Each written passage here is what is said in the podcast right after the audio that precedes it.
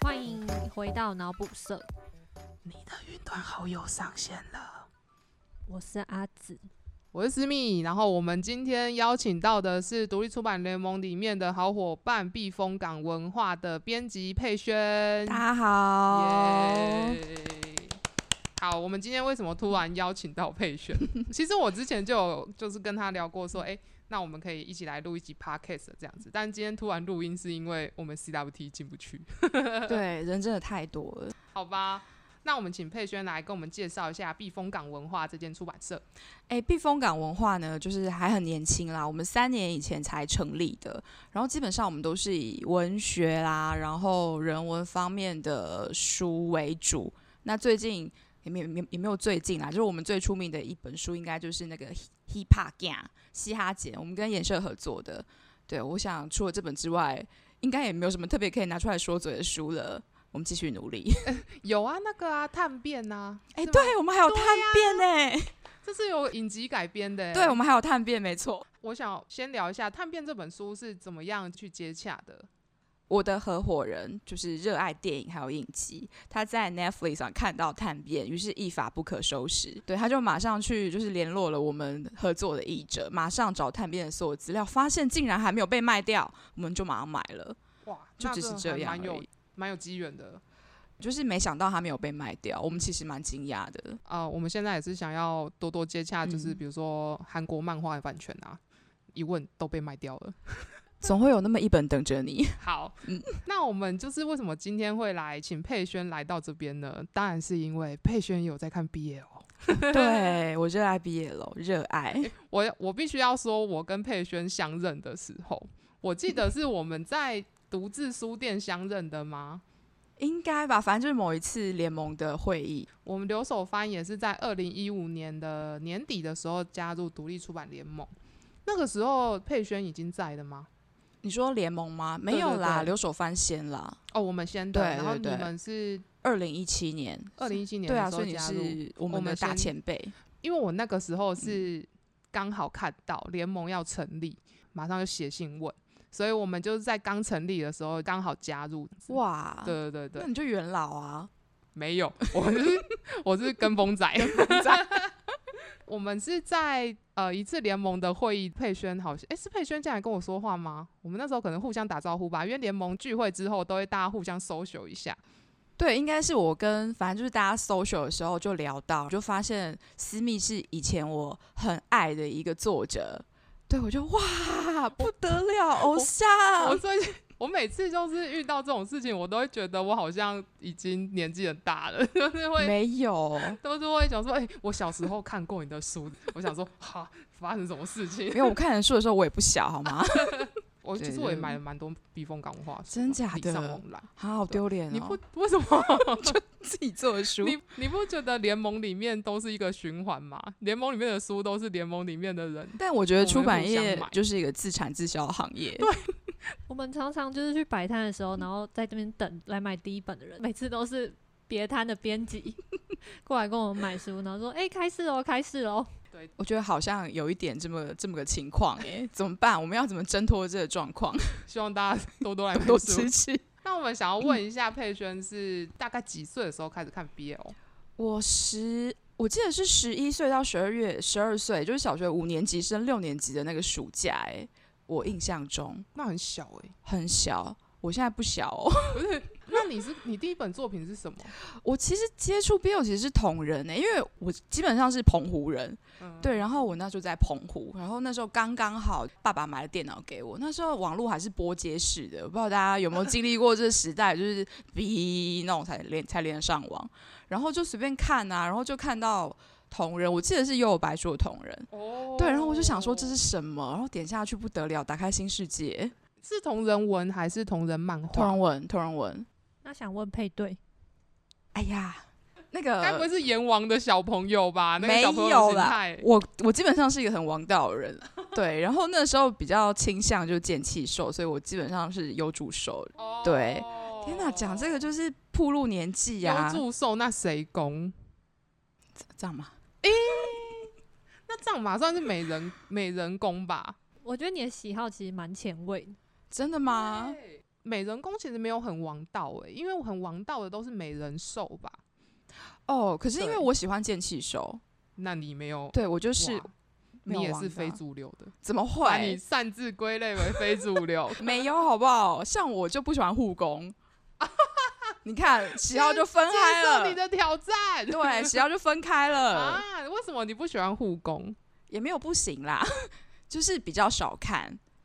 所以是看了《幽游白书》的那篇同人文之后，就一直看到现在。《幽游白书》就我这个人就是一直都会看，只是可能热情会随着年纪增长有所减退、嗯、但他现在放在我面前我也还是会点开看一下。因为有白书最近是不是有上那个 Netflix？ 没错，而且他们还办了一个展在华山，大家可以去看一下。好、欸、所以你是什么时候开始接触原创？原创吗？那就是看了就是接触到就是 B L 世界之后一样啊，跟上一集青菜大大一样进了租书店啊，然后哇对，就是发现另一番新天地。哎、欸，那我发现我其实租书店在开启一个人的阅读视野是扮演还蛮重要的角色、欸、很重要的角色啊、嗯、可是现在租书店好少哦，就大家都看网络上的东西吧、啊、对，因为台湾、啊、其实我觉得有这样独特的文化，是因为台湾的网络很方便。因为网络看漫画吗？网络看任何东西都很方便、嗯、我觉得像日本就没有那么方便，因为像我表弟在日本的乡下、嗯、他们其实算年轻人哦、喔、台湾的小孩很早就会进入网络世代了、嗯、哼哼哼，但他们除了打电动之外其实对网络这块是很不熟悉的、欸欸、可是他们打电动不需要网络吗？就是打单机啊，或者是打那种手游、哦、但其实那种跟我们什么搜寻引擎啊、嗯、自己去找寻一些东西，这种网络的生态不一样、欸、真的哦。对，我觉得像台湾的年轻人很快就会进入一个网络的时代，是还蛮特别的事情。我之前有听就是一个去日本念书的朋友，他有讲说其实台湾人在用 三 C 产品上是蛮熟练的。他那时候去上那个专业学校，他说甚至老师可能要先从开机开始教，可能很多大部分的日本人他其实对就是 三 C 类的产品他其实接触的没有那么多。哦，也是，而且之前看新闻说现在日本的年轻人是不是都不会用桌上型电脑？因为像就是要帮我阿姨处理一些网络的事务，隔海帮她处理网络的事务，然后我就说啊你怎么不叫那个叫我表弟帮你用，然后他就说啊他们不会。我想说啊对，所以我就只能跨海帮他处理一些很简单的 email 的东西啊什么东西，嗯嗯嗯嗯，然后他们小朋友都没有这样学。 email 不会吗？对啊、然后我的电脑现在里面还有我阿姨跟我阿丢的 email 的密码。对，所以我觉得台湾的小孩子其实还蛮特别的，就是在一开始租书店是扮演一个还蛮重要的角色，到后来就是网路、嗯、其实算是网路兴起之后租书店就式微了是吗？可是租书店我觉得在出版就是在漫画出版当中扮演了一个很重要的角色，因为我们之前租书店很多嘛，可能几千间，哇那就是几千本耶、欸哦，你说如果每一间书店都采购一本的话，对的话，那就是几千本诶、欸。真的、欸，可是现在因为没有租书店了，所以可能在实体出版方面也是越来越艰辛吧。嗯，前两周去高雄，嗯，有一间叫 Booking 的租书店，它很高级，它有点像成品的那种氛围、嗯，结合就是餐饮，这么厉害？对，它就在盐城区，嗯哼嗯哼，所以进去就是你，你就是可以在那边吃东西，然后你也可以在那边上网，嗯哼嗯哼，自己带电脑去，自己在那边看漫画。哦、所以它其实是卖空间了吧，漫画变成一个附属的东西。对对对对 对, 对、嗯、而且他老板好像是那个面膜公司的老板，然后可能开这个店是他的兴趣兴趣吧。对对对，然后所以里面还有一区是在卖那个面膜面膜，对，太妙了吧、嗯、我之前常去的是公馆那边有一家叫做锦城，我觉得那家租书店很厉害，是里面竟然有同人志哦，租同人志这件事情我是第一次在那边那间店看到。有啊，那个什么私密上一集不就上上一集就有提到你的启蒙也是同人，而且也是在租书店发现的。可是我的启蒙那个感觉就盗版的、欸，可以讲那个出版社嘛，他已经倒了尊龙，因为我后来有上网去找那个猎人外传，网络上还有人在卖，我好像买一本哎、欸，对。就说我是看到那个，我心里想说哇塞这是什么东西，就盖起来嘛，然后后来才发现他可能是日本的同人，然后被尊龙、嗯嗯引引进，那算引进吗？哦、倒进不是我我说的那个锦城的同人志是那种同人志，就是 C W T 里面会买的那种，在 C W T 他去 C W T 采购，在租书店对之类的。对，我觉得那个很厉害、嗯、我第一次我没有想过就是同人志可以拿来租拿来租现在租书店比较少。那你觉得租书店对于大众或是出版社来说，它扮演怎么样另外一个角色？我之前有看过一篇文章啦，其实在真正租书店很多的时候，出版社其实应该有点讨厌租书店吧，因为大家看过之后就不会付钱、嗯、可是当租书店都式微之后，渐渐少之后，就是其实真的少了很多销量。我一直觉得租书店首先是一个回忆，对我来说，就是我的人生真的有很大一个部分是租书店撑起来的。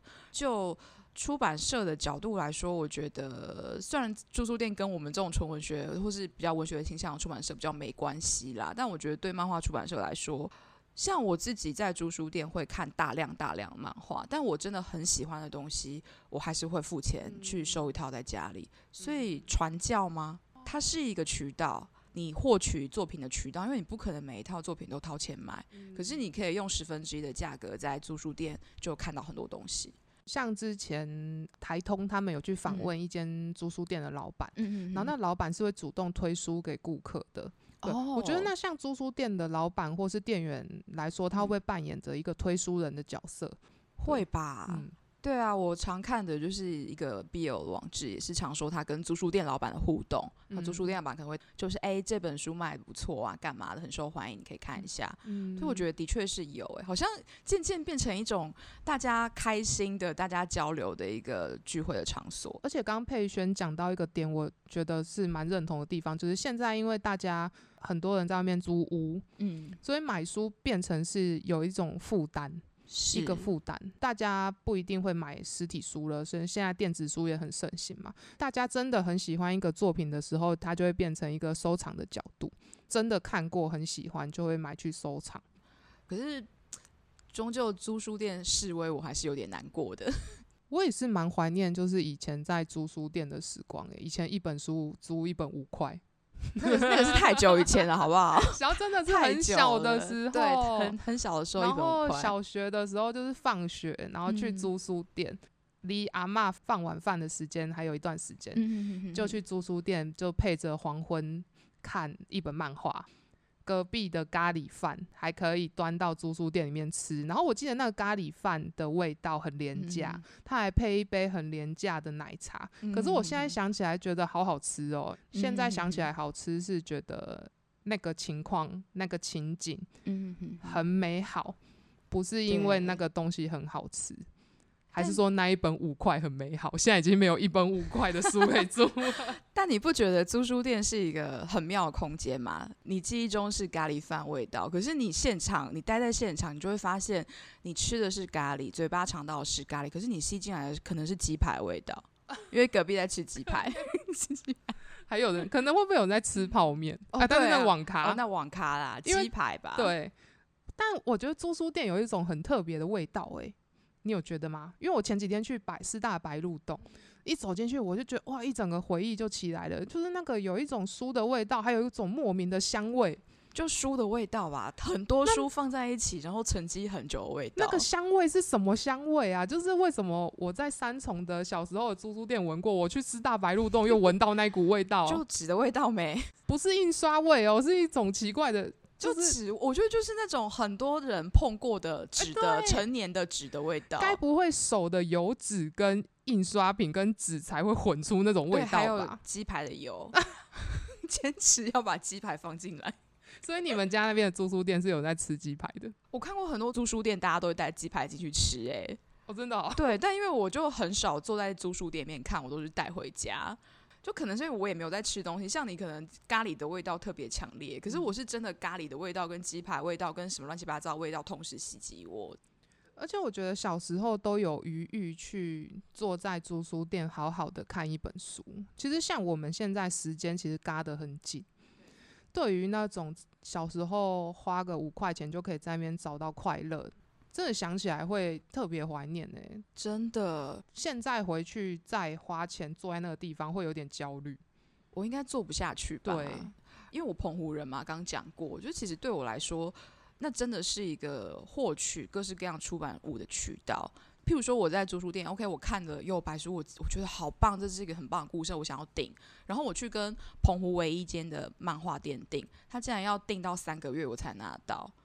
对，所以租书店对我来说很厉害，他甚至可以就是没有时差太多的让我看到最新的漫画，它完全是你那个时候获取那些知识的来源来源对，如果那算是知识的话快乐啦，获取快乐的来源快乐。那澎湖的你小时候的那间租书店现在还在吗？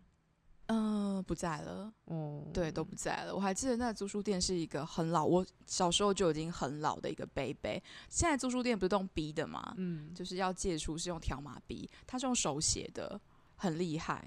它那边就有很多大然还在的时候，就是他们有一个书系叫最爱白色封皮、哦、那个书系就很厉害，完全没有色情画面的，也有也有非常色非常黑暗的漫画的 B L 漫。那个老板不选书，因为他太老了我觉得所以他就全部进，然后我就全部看。作为一个乡下小孩，那真的是很不得了，冲击耶，冲击。哇，那间租书店他一开始是把 B L 放在哪里你还记得吗？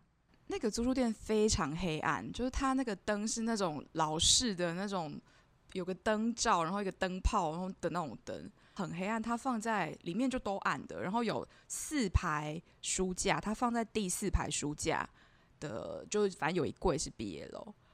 那这样他有在选书啊，他知道把 B L 放在一起。对啊，他有在选书。你你是不是觉得他很老了，他没有在选书？我是这样觉得，因为他有的时候那个字还看不清楚，问我说这书名叫什么，然后他再写起来，他有个册子。我小时候去租书那租书店，他 B L 都是放在二楼，我每次上去他都不开二楼，就是他根本就还没有开，他冷气都还没有开起来，二楼就超热，不想让我好好选书。我上去不到三分钟我就觉得太热了，我就走了。那他 B L 要租给谁啊？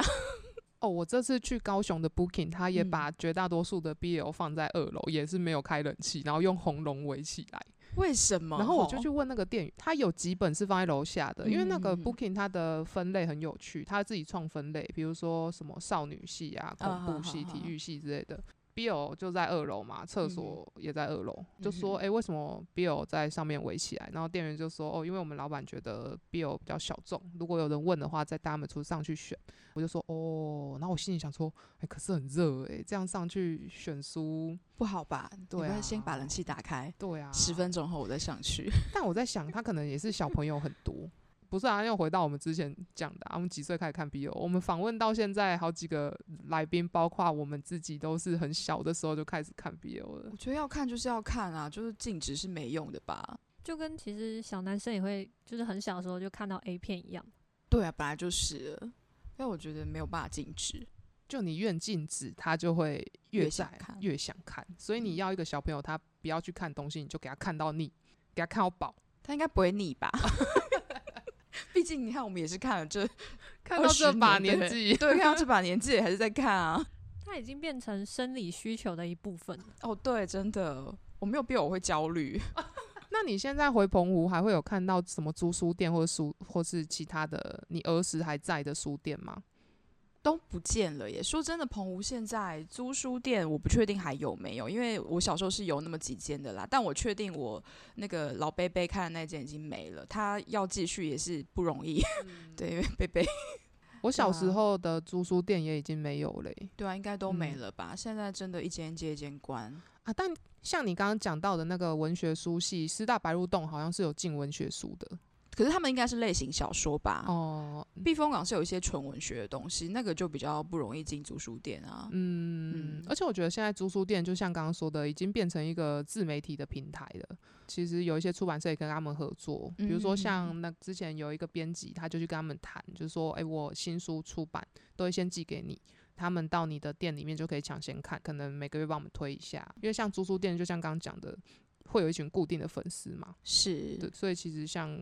欢迎各大租书店来跟我们合作各大租书店我们每一集都在要业配好啦，反正我觉得租书店在我们童年扮演着还蛮重要的角色，也就是可以开阔我们的阅读视野，非常重要。以前反而不会是去书店主动选书，租书店的老板给你什么，然后说：“哎、欸，妹妹你来了啊，进这个新书，然后你要不要租来看？”哦，好啊，好啊，然后就租回去看这样子。哎、欸，说的也是，但租书店老板都怎么选书啊？对啊，书以前书有书种这么多吗？台湾的书种是不是其实是减少的状态啊？以前反而更多。没有，漫画好像是上升。对，我看去年的博客来报告，好像其实像文学基本上已经下下跌得很严重了，可是其实漫画的出版量好像是反而是上升的耶。我印象中啦，尤其是 B L。你觉得这是不是跟台湾人的阅读习惯，现在大家不喜欢看文字有关系？是吧，就是吧。现在博客来跟金石堂，你只要上去看他的推荐书或是百大，里面一定会有 B L、嗯、对，我每天看博客来排行榜一定都有 B L。 像我们刚刚提到就是说佩萱她其实小时候就有在看 B L， 但你为什么没有想过要出 B L， 不是开 B L 相关的出版社？因为我也喜欢纯文学啊，不要说纯文学啊，就文学或者是普通的文字小说，我也很喜欢。我其实是有去应征过东立的，好像行销企划吧，就没上，就是落到一家文学出版社。那因为我也喜欢文学，所以就这样趁势做下去了。哎，听说佩萱最近有一个出版计划。对，我们要开一个新的书系，出台湾原创 B L。那为什么会有这个想法，就是开一个新的书系？哦，其实是我觉得每次跟思密聊，我就觉得啊，看他就觉得出版 B L 好快乐哦，我也想要获得这份快乐。我昨天去录影的时候，就是去参加一个录影、嗯、有一个被摄影对象问我说，觉得编辑最大的成就感是什么？然后我一时之间答不出来，就是我当下就在那边打哈哈说，哦，分得出得得敌的时候，觉得很快乐这样子。然后后来回去想一想，就是哎。欸当编辑最大的成就感是什么？其实是书出版之后交到读者手上，看他们有回馈，很开心收到这本书，那就是最大的成就感。不只是 B L 出版吧，应该是各大出版社过程之中都是非常战战兢兢，而且非常痛苦的。我觉得出版是一个很繁复的过程，你只要稍一不小心，就有可能出一个纰漏。嗯，对，然后那个纰漏可大可小。我觉得在出版的过程中是不可能完全没有错误的，一定会有。个人就是把出版的过程就当成是打 R P G， 就是一关一关过，这样就是小魔王大魔王这样的过。当然最有成就感也是输出来好像得到了一些成果，那个当然是做编辑最快乐的事情。如果把过程当成打游戏的话，好像也还可以啦，没有那么痛苦。我突然想到，就是我那时候写论文啊，诶，譬如说你这一段理论你要用什么东西引，我都要想半天呢，我都想不出来。我那时候写论文的时候，但是我突然想到，如果今天这个题目是 B L， 我应该可以很轻易的举出好几套作品去举证这个理论。我就想啊，果然是比较比较喜欢 B L， 因为你热爱一件事情，你才会去研究它。哦，对，我后来有看在网络上看到很多在研究 B L 的论文，像有一篇都在讲说，论 B L 带给阅听者的疗愈感。Oh. 他就会举出好几部疗愈的作品，然后他就、欸、我好想知道这是什么系的论文哦。对，我也不知道。但你有时候查，你就你就 Google 啊 B L 论文，然后里面就有超多很多人在写 B L， 他们甚至也不是在研究 B L 对于就是性别这块的领域，嗯、他们在讲疗愈感这件事情。哎、欸，我其实很想要开一间专门是 B L 为主的租书店呢、欸。那个台北车站那边不是有雅偶会社吗？他们就是吧。好像是，但我没有去过，我也没有去过、嗯、但我想要开一间就是那种大辣辣的 B L 租书店。对，它就是像是那盐城那一间 Booking 的那种规模、哦、它就在一楼，整个很像成品这样子，里面全部都是 B L， 好像不错耶、欸、对啊，我一开始就是对，我们来合资，好，我们来开一下。然后我一开始我们就是想要开书店才开始做留守番的、啊、但还是一个梦想啦，还是很想要开租书店或是书店，然后里面全部都是 B L。 哦，对啊，我也想开、嗯、我以前也想开出、嗯、那个租书店、嗯、我本来想说我要去世界各地收集装帧很美的 B L 回来，然后我的店结合设计跟 B L， 那这样不就是各个版本的日本 B L 漫吗？对啊。欸、我, 我之前在日本书店有发现一套做得很漂亮的 B L 月刊，它每一册都是一个颜色，然后每一册都烫那一个颜色的金，就是烫烫、啊、金箔，烫箔。然后我想说，哇，干，这套也做得太美了吧！我就觉得这套好像很适合收在我的书店里，嗯、根本还没开书店。好，那我们聊回佩萱，她最近想要出 B L 漫画，可以跟我们稍微透露一点点资讯吗？